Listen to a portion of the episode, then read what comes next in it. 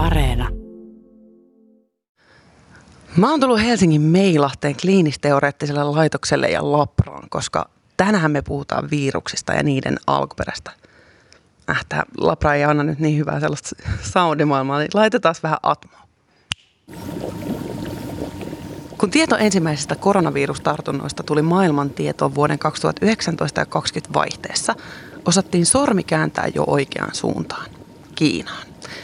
Kiinastakin osattiin osoittaa jo tietty paikka, Hubein provinssista, Wuhanin kaupunki ja sieltä Yangtzejoen kupeasta keskustan eteläpuolella sijaitseva Huonanin tukkukauppatori, jolla myydään villieläimiä. Mun koira söi läksyt. Joo, en mä pääse tulee, kun toi mun kissa on kipeänä. Kuten usein meillä ihmismaailmassa on helppo syyttää omista mokista eläimiä. Ja niin me tehdään myös koko COVID-19 kohdalla. Lepakoissa oleva koronavirus olisi levinnyt ensin välittäjäeläimeen ja siitä ihmiseen kiinalaisella villieläintorilla, mutta miten? Siitä ei voida olla ihan täysin varmoja. Yhä enenevässä määrin jylläävän COVID-19 alkuperä ei pystytä varmuudella syytämään täysin eläinten syyksi, vaan nyt vilautellaan sitä mahdollisuutta, että virus olisikin karannut Labrasta, Wuhanin läheltä. Kiinaista myönnä, mutta kysymys kieltämättä herää, että onko meille valehdeltu viruksen alkuperästä. Tässä jaksossa laitetaan CS-rillit päähän ja kuullaan Ylen tiedetoimittaja Johannes Blumia siitä, ketä me voidaan covidista syyttää. Kiinalaista labraa vai eläimiä? Syytettyjen seinälle pääsee muurahaiskävyt, hevosen kenkäyököt, tutkijat ja villieläinkauppiaat. Tähän on siis ihan oikea syy, miksi mä oon täällä labrassa. Siihen kuulutte vastauksen myöhemmin tässä jaksossa. Sitä ennen mennään vielä vähäksi aikaa studioon. Mä oon Marikko Mattila. Ja nyt takaisin Pasiaan.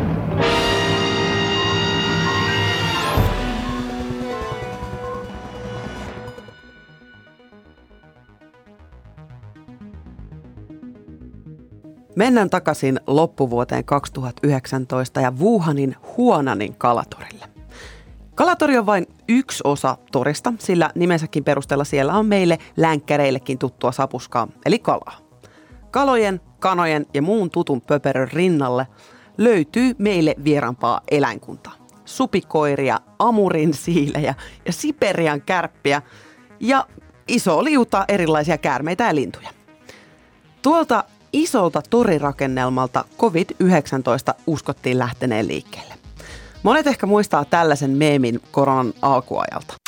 Joku kiinalainen söi lepakon ja nyt mun pitää olla kotona. Mm. Onko tuossa mitään perää? Mitä luultavimmin ei, sillä vaikka covidin uskotaan olevan peräisin lepakoista, tuolla kala- ja villieläintorille se olisi päätynyt välittäjäeläimen kautta. Välittäjäeläin olisi siis kantanut lepakolta saatua virusta, jonka se olisi saanut vaikka pureman tai lepakon kakalle altistumisen kautta. Ja tuohon välittäjäeläimeen me palataan myöhemmin.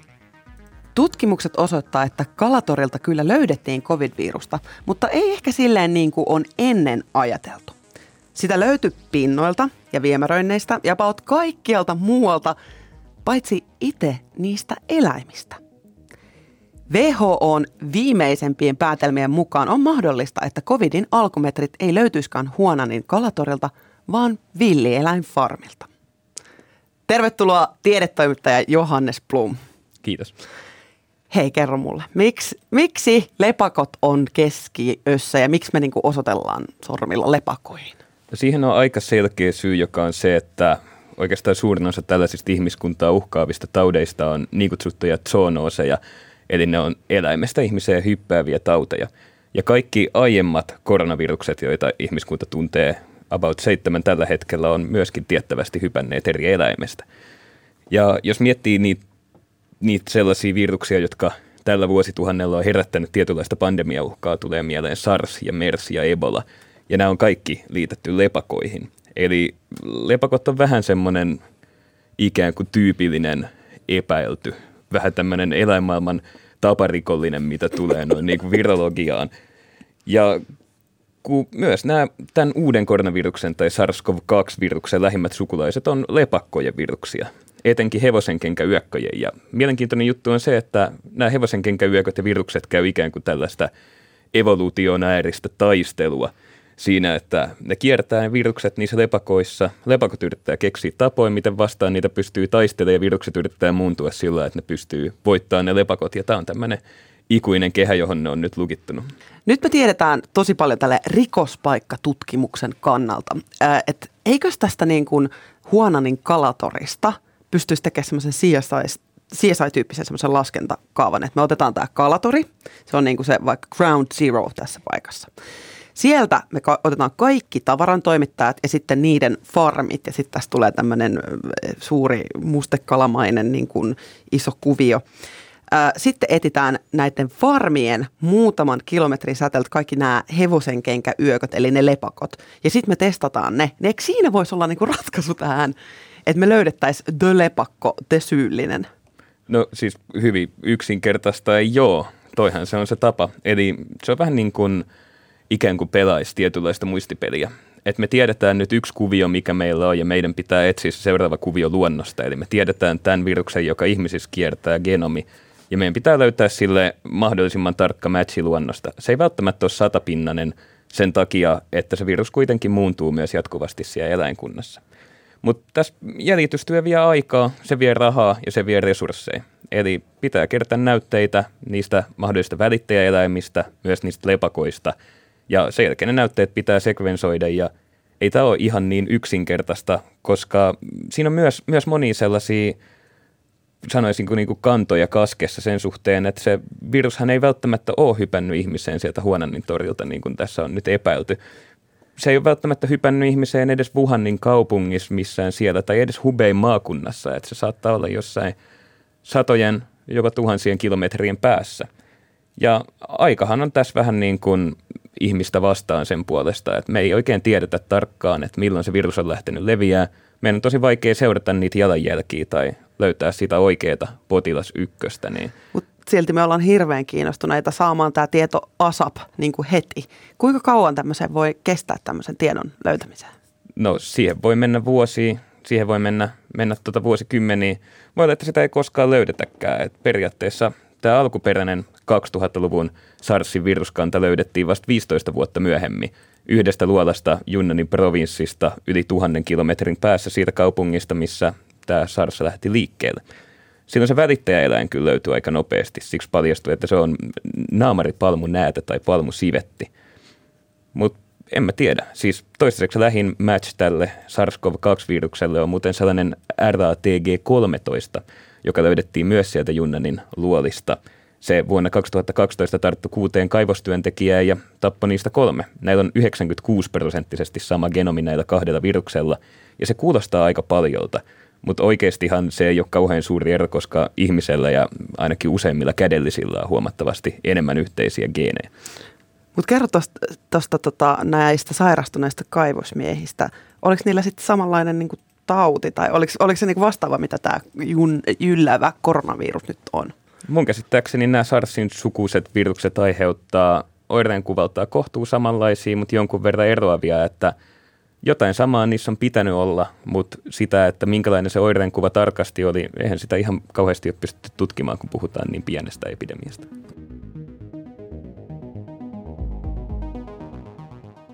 Jossain vaiheessa viime vuotta joku yön pimeydessä vaaniva internet-seppo heräs ja tajusi. Kappas, tuolla Wuhanin Kalatorin lähellä on virologian tutkimuskeskus. Huh? Hän on oikeassa, sillä tarkalleen 13,5 kilometrin päässä torista sijaitsee Wuhanin virologian instituutti. Sitä pienestä ajatuksesta lähti rakentumaan aika raju teoria. Mitä jos tämä meillä jylläävä koronavirus olisikin livahtanut Wuhaniin tuolta instituutista? Toi aluksi salaliittoteoriana pidetty teoria sai ärhäkän vastustuksen Kiinasta. Mahdollisuutta siihen, että virus olisi pompannut jostain labrasta, ei myönnetty. Kuitenkin syyskuun alussa tutkivaan journalismiin erikoistunut The Intercept sai haltuunsa 900 sivua dokumentteja, joista paljastui, että yhdysvaltalainen terveystietoa tutkiva laitos käytti 3,1 miljoonaa dollaria koronavirustutkimuksen tukemiseen, josta miltei 600 000 meni Wuhanin viruslabralle. Laboratorioon koottiin tuhansia lepakolta otettuja koronavirusnäytteitä. Tutkimuksen otettiin myös näytteitä ihmisiltä, jotka työskenteli eläinten parissa. jos, ja siis erittäin suuri jos Wuhanin labrasta olisi karannut virus, se ei olisi kyllä ensimmäinen laatua maailmassa. Vaikka okei okay, joo, ei ehkä näin ison luokan pandemiaa ole koskaan päässyt käymään. Paljon pieniä leviämisiä on tapahtunut. Esimerkiksi vuodesta 1960 vuoteen 1993 suu- ja sorkkatauti pääsi yhteensä 13 kertaa karkuun eurooppalaisista labroista. Ja SARS on päässyt karkuun 2000-luvun puolella jo kolme kertaa. Todella harvoin noi taudit leviää isommin ja ne on paljon helpompia jäljittää, koska niihin sairastuneet on tosiaan labrojen työntekijöitä. Mutta miksi me halutaan saada tämä syyllinen covidista kiinni saman tien? Johannes, miten tästä salaliittoteoriasta päästiin siihen, että, että nyt, jopa, nyt jopa tutkijat haluaa tietää, onko tämä karkaamisteoria mahdollinen? No, kaikki kivet pitää kääntää. Et tosiaan kun me pystytään luettelemaan, että labrakarkureita on ollut ja varmuutta siitä viruksen alkuperästä ei ole, niin eihän sitä koskaan oikeasti voi sanoa varmaksi. Et ehkä yksi ajava tekijä on ollut aika tässä siinä määrin, että kun aiemmin semmoinen välittäjäeläin vähintäänkin on löydetty kohtuu nopeasti, jos puhutaan SARSista ja MERSistä, ja nyt sellaisestakaan ei ole minkäänlaista johtolankaa. Tällä viruksella on myös joitain sellaisia erityispiirteitä, mitä sen sukulaisilla ei tavata, ja niitä pidettiin aluksille hyvin ominaisina, ja pidettiin myöskin niin kuin jonkunlaisena viitteenä siitä, että voisiko tätä genomia olla muokattu. Mutta onhan niitä sen jälkeen luonnosta löydetty näitä samoja erityispiirteitä esimerkiksi muurahaiskäpyjen viruksilla. Mutta siis tavallaan tutkijathan on ainakin yksimielisiä siitä, että se karkaaminen olisi ollut mahdollinen. Ja tavallaan ehkä se näkemys on se, että tämä koko karkaamishypoteesi vaan ohitettiin ihan liian nopeasti. Sitä ei vaivauduttu edes tutkimaan, koska se pidettiin, sitä pidettiin niin foliohattu kamana. Mutta myös Kiinan salailuhan tässä on herättänyt epäluuloja. Et Wuhanin instituutin johtava lepakkovirologi, tämmöinen nainen kuin Xi Chenglin, joka johti sitä tutkimusta, sanoi, että heillä tutkitut virukset ei matchaa SARS-CoV-2 kanssa, mutta WHO ei päässyt näihin tietoihin käsiksi. Okei, eli siis jotain tietoa ei selkeästi niin kuin jaeta tästä kaikesta. Tämä on tosi mysteerinen, koska jos palataan hetkeksi sinne Huonanin kalatorille, niin siitä pandemia tai virusta löytyy siis tosissaan pinnoilta, mutta sitten eläimistä sitä ei sinänsä löydetty. Mikä on sun mielestä mysteerisintä tässä COVID, äh, COVIDin tämmöisessä CSI-metsästyksessä? No varmaan kaikki, mutta ehkä tota, pinnalle nousee se välittäjäeläimen mysteeri, että oliko se muurahaiskäpy, oliko se käärme. Ainakin muurahaiskäpy epäiltiin aluksi, mutta sitten kävi ilmi, että niitä ei ilmeisesti myyty siellä Huonanin torilla, eikä myöskään lepakoita. Ja myös tutkijat totesivat nopeasti, että se käärme ei vaan ole kauhean todennäköinen. Kun Sarsissa se välittäjäeläin oli tosiaan tällainen sivettieläin, ja Mersissä oli dromedaarikameli, ja ne löytyi tosi nopeasti, niin tämä on oikeasti iso, iso mysteeri. On mahdollista, että se virus olisi voinut tarttua myös suoraan kontaktista lepakkoon, mutta sekin mietityttää just sen takia, että siellä huonannissa niitä ei myyty, että ainakin se sitten asettaa taas sen hypyn alkuperän ihan uuteen, uuteen asentoon. Mutta se olisi voinut olla periaatteessa myös vaikka sivetti jälleen, tai kettu, tai minkki. Nämä on tutumpia vieraita ruokatorilla ja alttiita tämän kaltaisille viruksille. Mutta tässähän on myös todellinen agenttitarina elementti, nimittäin se, kun Yhdysvaltain tiedusteluviranomaiset julkaisivat elokuun lopussa yhteenvedon siitä, että minkälaista tiedustelutietoa niillä on.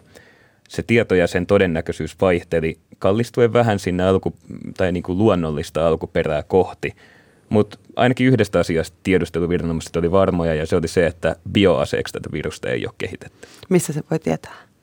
Se voi tietää otettavasti siitä, että taisi vähän loppujen lopuksi kuitenkin huono bioase ja ehkä myös siitä, että olisiko ihmisellä ollut teknologiaa tehdä tämän kaltaisia muokkauksia. Jos nyt pitäisi pelata arpapelejä tai vaikka vähän ää, vetää vetoja, niin mihin sä tiedetoimittajana uskaltaisit laittaa rahas? Että mistä tämä covidin alkuperä on. Onko se siellä eläimissä vai onko se siellä ihmisiltä? Kyllä mä luulen, että mun veto kallistuisi aika selkeästi eläimiin. Mutta siis juttuhan on se, että sitä niin sanottua savuavaa asetta ei ole vielä löydetty, mutta on niin paljon yhteistä sen SARS-epidemian kanssa, että kyllä se niin kuin näyttää vähän siltä, että meillä olisi jonkinlainen käsitys siitä tällaisten tautien hypyn mekaniikasta. Ja vaikka noita labrakarkkureita voidaan listata vaikka kuinka monia, niin voidaan listata vielä enemmän niitä tällaisia sarsin sukuisia viruksia, jotka on hypännyt luonnosta ihmiseen. Eli viime viikolla julkaistiin tämmöinen vertaisarvioimaton tutkimus, jossa arvioitiin, että SARSin sukuiset virukset saattaisi tarttua vuosittain jopa 400 000 ihmiseen, mutta ne epidemiat jää vain niin pieniksi, ettei niitä huomata. Mutta kritiikkiäkin on koko tätä ajatusta kohtaan, että koska SARS, niin tämänkin pitää tulla mm.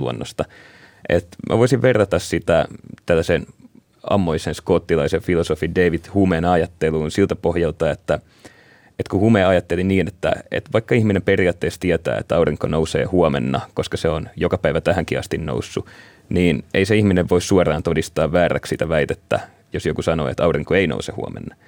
Et vaikka aiemmat koronavirukset on hypännyt ihmiseen luonnosta, niin tarkoittaako se sitä, että nyt kävi samalla tavalla?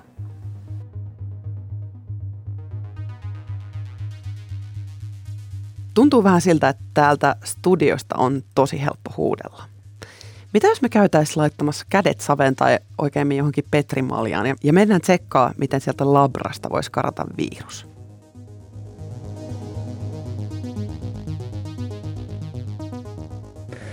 Ja nyt päästään siihen, että miksi mä oon täällä labrassa. Mä haluan tietää, miten ihmeessä labrasta voi päästä karkuun ylipäätään mitään viruksia. Tämän selvittämiseksi mä oon Meilahdessa kliinisteoreettisella laitoksella ihan labrassa. Mun seurana on virologian professori Olli Vapalahti. Mä äsken kävelin tuossa vähän labran läpi. Pysyin aika suoraan vielä siinä kaidalla polulla enkä heilunut paljon, mutta jos mä lähtisin niin kuin, mitä mun pitäisi tehdä? Pitäisikö kauheasti mäjäytellä paikkoja rikki, että mä saisin viruksen karkaamaan tuolta? Paljonhan se virustutkimuskin on sitä, että, että tutkitaan vain niiden yksittäisiä geenejä, niitä sekvensoidaan, laitetaan viruksen osia johonkin bakteeriin tai, tai soluun ja, ja tutkitaan minkälaisia vasta-aineita sitten ihmisillä on niitä vastaan, että, että ei, ei täällä niin joka paikassa ole mitään sellaista viruspuuroa, joka voisi sitten ikään kuin ka- kaatua tai, tai niin kuin porista yli ka- kattilan, vaan silloin kun viruksia kasvataan, se tehdään tämmöisissä soluviljelmissä ja ne tehdään sitten kontrolloiduissa olosuhteissa ja tämmöisissä biosuojakaapeissa sitten t- tarkasti säännellysti sitten niitä, niitä käsitellään, mutta että tavallaan siinä vaiheessa, kun virusta kasvatetaan, pieni määrä virusta riittää infektoimaan tämmöisen soluviljelmän, kun sitten vaikkapa päiviä kuluu, niin, niin toki siellä sitten tässä kasvatusliemessä on paljon sitä infektiivistä virusta ja, ja silloin se on tämmöinen viljelmä tartuntavaarallinen. En tiedä, toimittaja Johannes Blum laittoi rahansa eläinten puolesta tässä. Uskallatko laittaa rahat jompaan kumpaan kiinni? Labra vai no, eläimiin? No tota, multa on joskus sitä kysytty jo aikaisemmin ja sanon, että musta se on niin kuin, vähän niin kuin jääkiekkotermein 6-1, että, tota, että tota, kyllä se tähän asti saatu, saatu niin kuin varsinainen näyttö, olkoonkin, että se on niin kuin puutteellista, niin kuin sopii tähän, tähän tota, eläintori tota, leviämiseen ja, ja tavallaan tämmöiseen luomuvirus tota, hommaan. Sinänsä niin kuin, se, se, että se olisi niin kuin jotenkin insinöröity se virus, niin se voidaan unohtaa käytännössä niin kuin, näin niin kuin virologin näkökulmasta. Siinä ei olisi mitään järkeä. Se ei näytä se virus siltä, että sitä olisi niin kuin peukaloitu. Ja, ja tota, Eli niin pitkällä ei vielä heittäydytä, että se olisi joku... Ei, ei ole siis niin kuin, tämmöisiä spekulaatioita on ollut, mutta että, että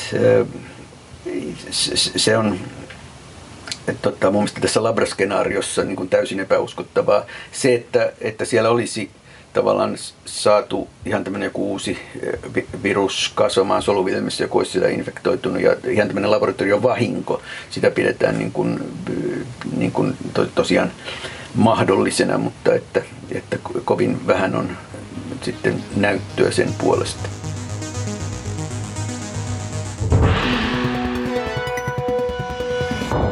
Kiitos, että kuuntelit takaisin Pasilan podcastia. Tilaa meidät sieltä, mistä ikinä meitä kuunteletkaan ja tägää meidät Instassa. Instassa meidät löytää siis at Yle takaisin Pasilaan. Labroista karanneet virukset ei ole oikeastaan mitenkään tavattomia.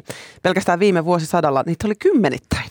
Pidätkö siis uskottavana tätä teoriaa, josta myös Johannes Blum ja Olli Vapalahti puhui, että on mahdollista, että covid olisi karannut labrosta? Kerrotaan meille siis Instassa. Mordor! Niin, hyvät kunkilijat, minkä opimme tästä?